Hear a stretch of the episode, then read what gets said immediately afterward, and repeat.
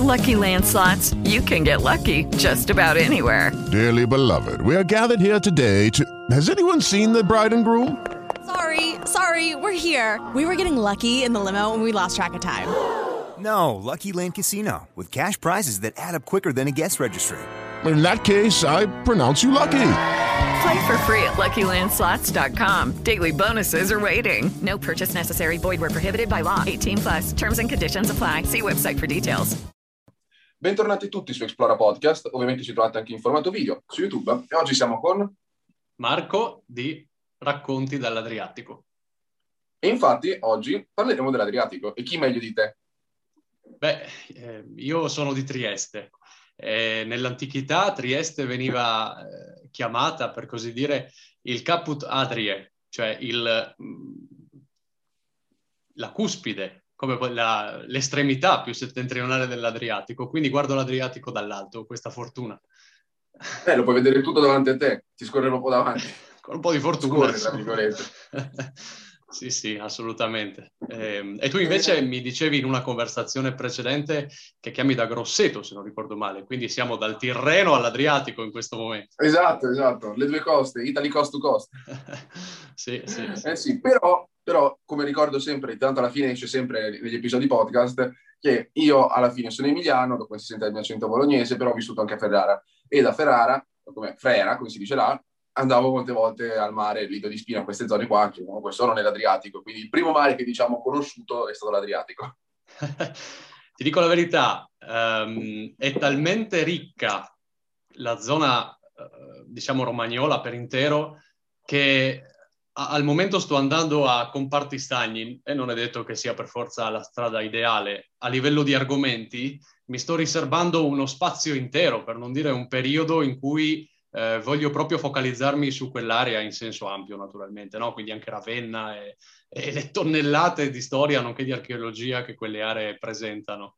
Eh, in questo periodo mh, ho trattato, diciamo, vengo da un lungo periodo dove ho trattato molta storia di Venezia, eh, che mi sembra quasi un obbligo, nel senso che veramente c'è un periodo della storia in cui di qualunque cosa vuoi parlare, finisci col parlare di Venezia perché era lei che che permetteva o impediva eh, tutte le dinamiche di, degli spazi per lungo tempo e quindi Beh, esco, adesso vorrei un po' distaccarmi ma esco da questo periodo qua sì.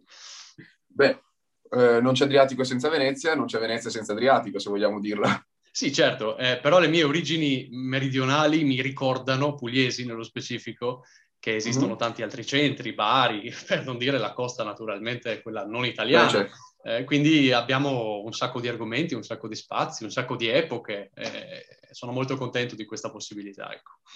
Ma poi è interessante come proprio in sé per sé l'Adriatico ha vissuto e penso che vive ancora tante identità differenti, nonostante sia un mare non di questa portata a livello, alla fine non è un mare che possiamo considerare un oceano, il mare arabico o altro, ma essendo comunque così, essendo comunque così piccolo, in cui ci sono molti laghi che lo superano, suo, diciamo, sulle sue coste ha talmente tante identità che nella storia si sono scontrate, sono morte, sono nate delle nuove e così via. Anche perché è interessante come vedere che quando si inizia a studiare, mm, per esempio, eh, storia romana, all'inizio dopo di Roma di Roma, Roma neanche aveva una facciata verso l'Adriatico e poi l'Adriatico ha vissuto eh, centinaia di secoli, cioè secoli, centinaia di anni sotto proprio una, una forte identità romana per poi piano piano ri- riavere di nuovo tutta quella storia tra illiri, slavi e così via, eh, gli stessi italici, ma come abbiamo visto poco fa, pochi giorni fa con, eh, eh, tristemente ricordo del, delle foibe, il 10 febbraio, anche lì comunque è sempre uno scontro tra identità che comunque vivono su un territorio ristretto, però molto, molto vicino. È allora, anche interessante questa mescolanza. Sì, allora, diciamo questo in, in termini estremamente semplicistici, eh, naturalmente ehm, che tutta quella che è stata la realtà pre-romana dell'Adriatico era un qualcosa, direi, di profondamente dislegato, mh, discostato da quanto c'è stato dopo. Eh, Roma, dal mio punto di vista, sulla base di quello che io ho potuto constatare, in, a un certo punto ris- riscopre l'Adriatico e il suo potenziale eh, nel periodo in cui si sposta la capitale perché eh, a quel punto ci si rende conto che le vie com- di comunicazione principali privilegiate sono queste e quindi importanti porti come Aquileia, Ravenna, Bari diventano cruciali. E l'Adriatico assume un, un ruolo di grandissimo rilievo a partire da quel momento in poi. E... È interessante anche, sempre per, per Roma, non si può citare, eh, non si può citare Roma Adriatico, Adriatico senza dire Adriano, per esempio. Ah sì, esattamente, esattamente uno dei grandi personaggi che eh, poi sì. magari anche mi dedicherò a delle biografie, avevo anche in mente questo. Diciamo però un, una cosa su quella che è la, l'identità. Um, è, è, frequente da un punto di vista giornalistico, diciamo così, poter trovare delle letture che cercano di spingere un po' il pensiero nella direzione secondo il quale l'Adriatico sarebbe una specie di contenitore con popoli tutti diversi, ma in fondo tutti uguali, una sorta mm. di, così, di grande respiro. Io devo però dissentire rispetto a questa corrente sulla base di quella che è la mia, così, la, la mia esperienza personale, la mia ricerca, eh, nel dire che mh, fino a questo momento, poi magari un domani di fronte alle evidenze sarò disposto a cambiare idea, penso che l'Adriatico sia in realtà uno scacchiere di, grande, di grandi problemi eh, del passato e, e di grandi contrasti, che presenta delle diversità che penso noi dobbiamo imparare ad accettare per convivere, cioè l'accettazione del diverso non deve passare attraverso la conformazione, come dire, la, la standardizzazione, eh, l'appianamento culturale. Le differenze esistono e dobbiamo imparare ad apprezzarle in quanto differenze, dal mio punto di vista.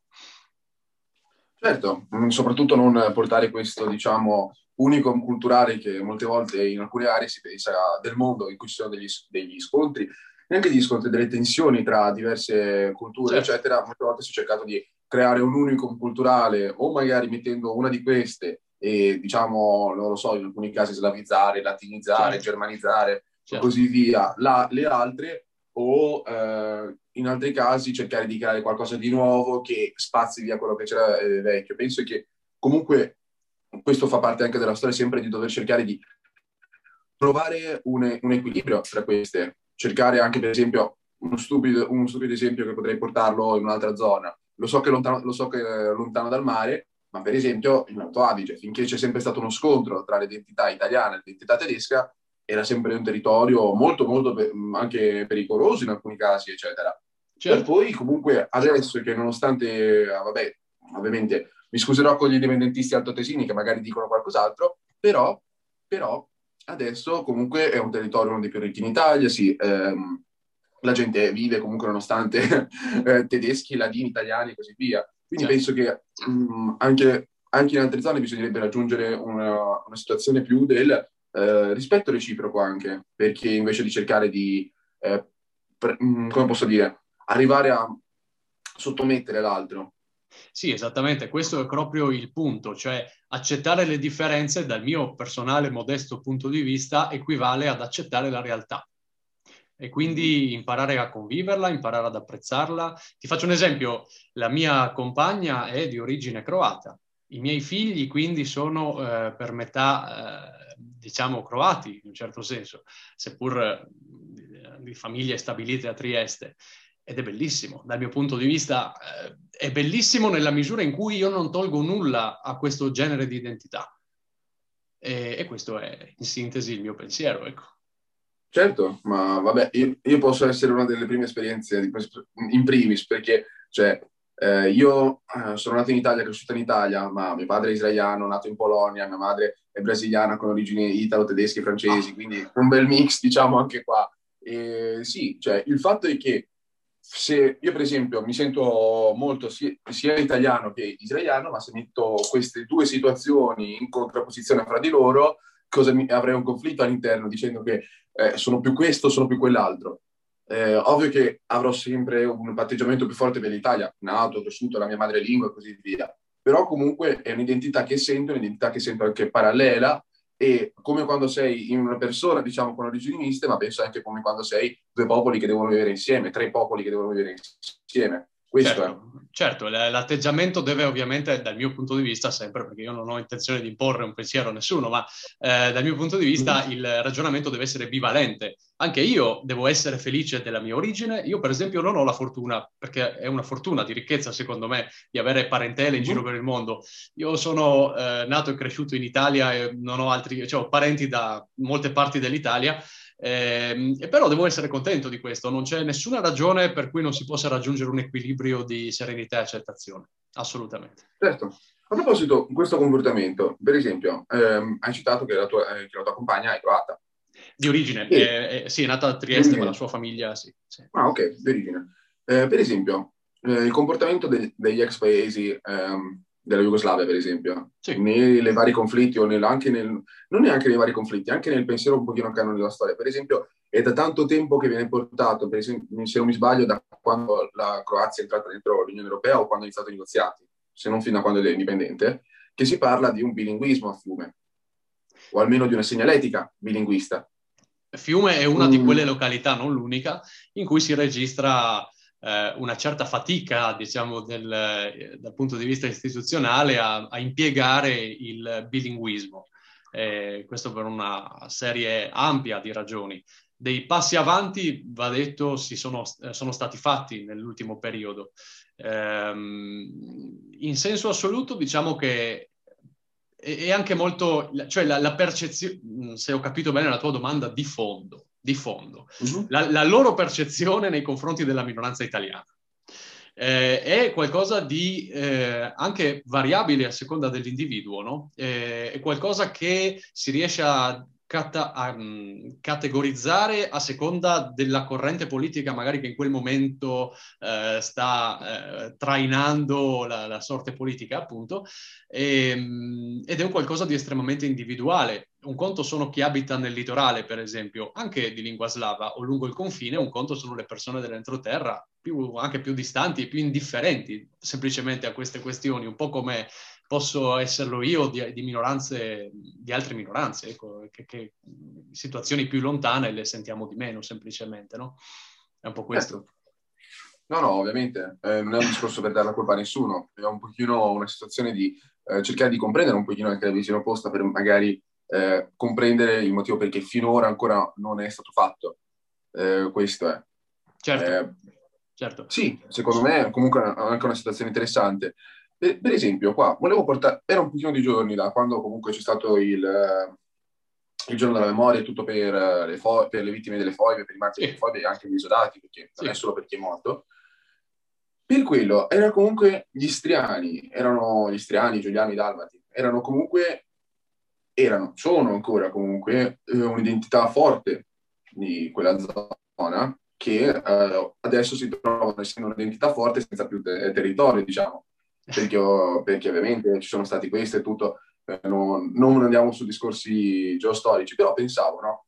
Per esempio, lì, nel preservare la cultura, mm, questa è solo proprio una speculazione a, a futuri, ehm, non era meglio magari cercare di eh, for, fornire, non lo so, costituire una zona in Italia eh, che possa essere stata una nuova città o qualcosa, e tutto in cui si potessero diciamo, preservare la loro cultura, diciamo, vivere ancora insieme, o eh, per esempio in questo modo che si sono sparsi, io per esempio avevo un, avevo un vicino di casa, la famiglia, che loro erano dovuti in, Toscana, quindi comunque erano dovuti, la famiglia proprio era dovuta scappare, loro erano di, originari di Pola, e um, sono dovuti scappare, ovviamente i figli poi sono, hanno mantenuto un pochino questa cosa perché in casa ci tenevano molto, però i figli ovviamente sono toscanizzati, diciamo, no? Io pensavo, però, essendo comunque loro un'identità regionale, come per esempio potrebbero essere gli umbri, i toscani, gli emiliani e così via, non è che senza, senza dargli la possibilità ancora di um, stare insieme in qualche territorio e tutto, la stiamo perdendo nel tempo, se non l'abbiamo già persa, questa identità? Allora, il discorso dal mio punto di vista si separa in due, in quella che uh-huh. è mhm. la minoranza italiana attualmente presente sul, ancora sì. sul litorale e invece quelli che se ne sono andati. Questa è la grande separazione. Eh, Beh, certo. Dal punto di vista associazionistico, un po' in tutta Italia eh, ci sono realtà che cercano di tenere viva una determinata memoria, una determinata cultura e provenienza. Quanto durerà? Eh, bella, bella domanda questa, no? Quanto ancora determinate associazioni eh, lontane dal, dai luoghi di origine riusciranno, eh, questa è una cosa alla quale è difficile dare una risposta risolutiva, eh, però mh, molto avviene fatto oggi sul litorale, mi viene in mente la Slovenia, io lavoro in Slovenia peraltro, quindi ho un, mm-hmm. un contatto diretto e c'è una forma di tutela della minoranza italiana, oggi quantomeno, della minoranza italiana eh, in città come Capodistria, Pirano, le città che oggi appartengono alla costiera slovena, naturalmente. Co- con la Croazia eh, non dico niente perché non, semplicemente perché non ho un'esperienza di frequentazione così profonda e assidua come ho con la Slovenia. Non escludo che anche in Croazia possa esserci, anzi c'è sicuramente la comunità italiana, eh, però in Slovenia ho un riscontro diretto e quindi eh, parlo di... Sì, la Slovenia ha fatto più passi avanti, diciamo, per la, per eh, io non voglio fare un rapporto tra i due perché non ho la controparte croata così vicina certo, a me. Certo. Sono stato in Croazia mille no, volte, ma eh, non ho quella frequentazione lavorativa assidua eh, che ho in Slovenia e che quindi posso parlare della Slovenia. Tutto qua.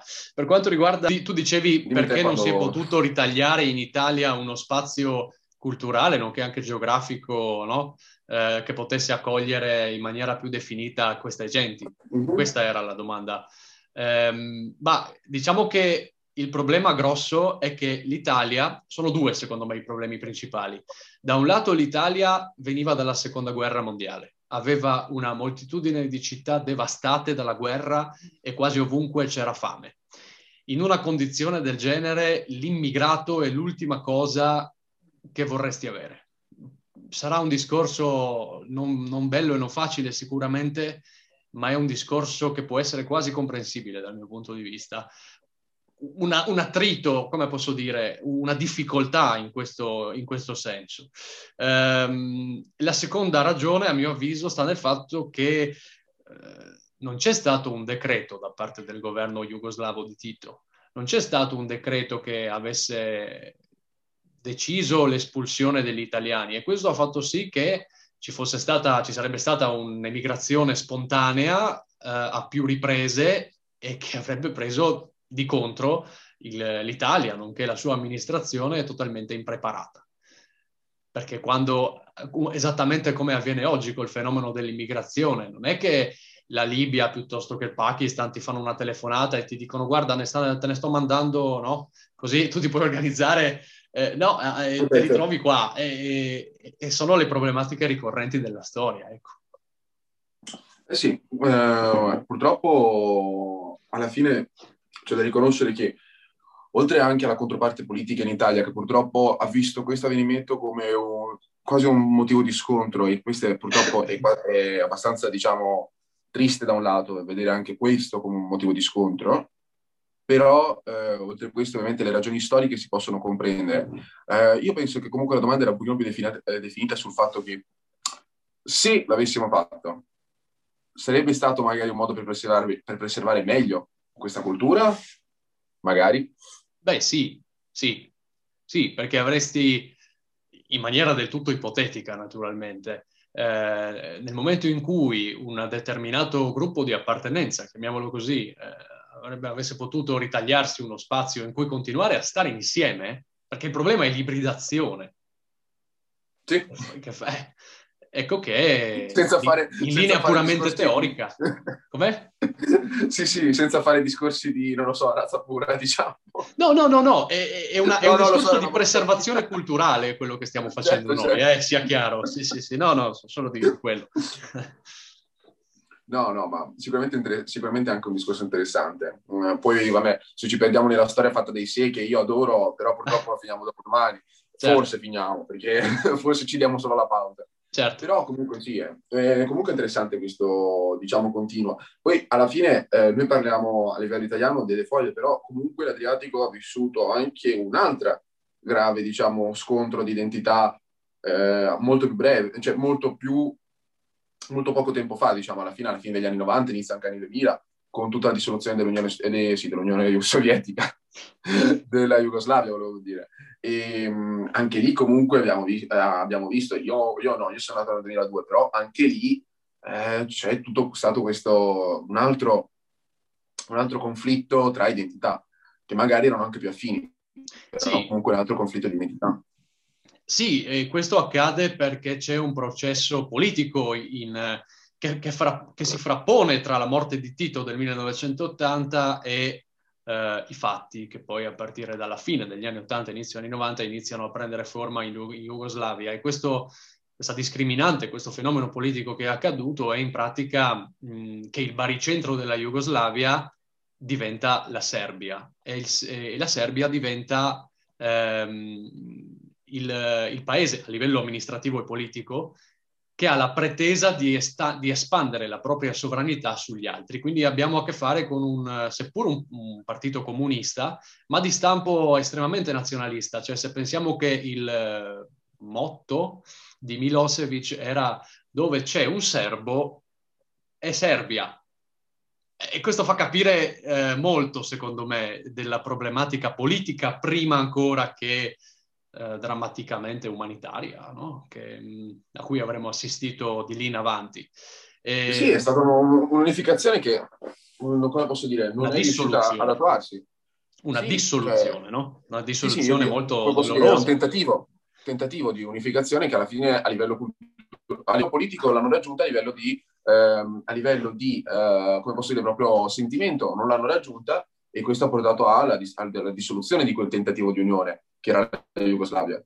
Perché, eh, sì. come posso dire, si vede un po' questa, eh, come hai detto te, il baricentro nella Serbia, un po' come eh, chi magari accusa il Piemonte di piemontizzazione dell'Italia, che da una parte c'è, anche stata, è stata in parte, però comunque in Italia penso che la cosa ha funzionato anche perché fin da subito i primi governi, per esempio italiani e tutto, appena, appena l'Italia è stata unificata, prevedevano ministri dalla Sicilia, dalla Toscana, dalla Puglia, da, um, dalla Lombardia e così via, e anche lo, spostamento della, anche lo spostamento della capitale e tutto, perché vuoi non vuoi, la Jugoslavia ha sempre mantenuto la capitale a Belgrado, nonostante anche Belgrado non fosse neanche una città così eh, centrale a livello, a livello proprio geografico dell'Unione e non fosse neanche... Eh, magari una città che poteva riconoscere più identità perché era una città molto serba.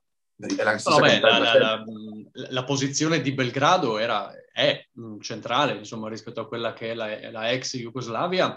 E la Serbia con ogni probabilità è, se- è sempre stata la, la, forza dal punto di vista identitario, militare più eh, prominente, più importante del, numericamente parlando, ecco. Eh, ma laddove il maresciallo Tito aveva tentato di confederare la Jugoslavia e quindi di mantenere eh, un equilibrio, anche ibridando sloveni con macedoni, nord, sud, spostando, rimpastando, questo è classico dei regimi, no? senza entrare nello specifico, è, è un classico, eh, Milosevic fa esattamente il contrario. E questo lo contrappone rispetto a tutte quelle genti che invece mh, vedevano in quell'equilibrio di Tito una soluzione migliore. Ecco. Anche perché è una cosa interessante da osservare che io per esempio alcune volte per curiosità vado, vado, a cercare vari paesi nel mondo e mi vado a guardare le etnie che ci sono, come, sì. si, come, come sono considerati i censi. E uh, una cosa, um, diciamo, un fatto divertente da una parte, neanche, come posso dire, curioso, principalmente, non tanto divertente, il fatto che in tutti i paesi ex jugoslavi c'è almeno un 2%, se non anche un 5%, di gente che si definisce non serba, non croata, non slovena, ma jugoslava. Ah, questo non lo sapevo. È interessante. Cioè, molto interessante. È molto, è molto, interessante vedere questo, perché per esempio la Slovenia mi pare quello che registra di meno eh, questo, certo. però eh, praticamente eh, la Slovenia ha il 2% di persone che ancora oggi si considerano non serbe, non croate, eh, jugoslave. E mi pare che invece in paesi, eh, se non mi sbaglio, il paese che aveva più di questa cosa era proprio la Serbia, che nonostante la Serbia è andata a muoversi molto verso il nazionalismo anche dopo la dissoluzione, ancora, pers- ancora tante persone che eh, si definiscono jugoslave se per sé. Sì, sicuramente eh, un certo romanticismo nostalgico esiste, questo sì, ma basti pensare che a Capodistria Capodistria è vicino a Trieste, eh? è molto vicina. Eh, sì, c'è Pia- Piazza Tito, no? la piazza principale eh, che naturalmente si sovrappone a un, a un, nome diverso, un nome eh, originario di, della, della, Venezia, no? De, però eh, c'è Piazza Tito, questo la, la dice lunga no? su quello che ha rappresentato questa, questa figura. Beh, è uno dei, dei politici più eh, capaci, sicuramente, al di là di come uno lo pensi, lo puoi amare, lo puoi odiare, ma, ma Tito è stato un politico strepitoso, assolutamente strepitoso. Il paragone che facevi prima con l'unità d'Italia è da un lato interessante, dall'altro difficile da, da, da interpretare. Sarebbe interessante adesso non so se ne avremo il tempo, ma sarebbe interessante ma perché è molto diverso come epoca e tutto, però eh, sì, sì. Sì, assolutamente, ma secondo me possono invitarti prima di tutto, ti invito a una seconda puntata, se non anche una terza e una quarta quando potremo. ma oltre a questo, ehm, io la vedo un pochino come l'Italia ovviamente aveva una situazione più affine perché non c'è, anche se magari ci dividiamo un pochino per folklore eh, regionale o cose del genere, dialetti e così via, non c'è mai stata una divisione così netta, nonostante c'è da dire che comunque serbo, croato, bosniaco, lo so che se qualcuno vede quei paesi dice di no, però a livello linguistico, fonetico sono riconosciute come lingue affini, se non la stessa. E um, la Slovenia è già un discorso a parte. Però, no, ci sono dei macro gruppi linguistici. Mm, c'è il sì, croato, sì. lo sloveno sì, è, è, contaminato anche dal tedesco, no? Per dire... Eh... Sì, lo sloveno è tipo considerato una lingua, una lingua slava mezza latinizzata, mezza, tede- mezza tedesca, mezza germanizzata. Non sono Però un linguista, non te lo posso dire. Sicuramente quello sì, che so io è che io. lo sloveno è a, a, così a memoria l'unica lingua slava in cui per dire sì non dici da, come in russo, ma dici ya. Sì. Come, come, in tedesco. Questa è l'unica osservazione che, che mi sento di fare da, così. no, ma ci sono, tante, ci sono, tante, cose. Io non, sono ovviamente neanche un linguista, però comunque sono cose interessanti che alcune volte mm, sai un po' per YouTube, un po' per questo, un po' per quell'altro, certo. inizi un po' a imparare, ma anche certo. un pochino per vari libri che ho, vari libri che ho letto che sono interessanti.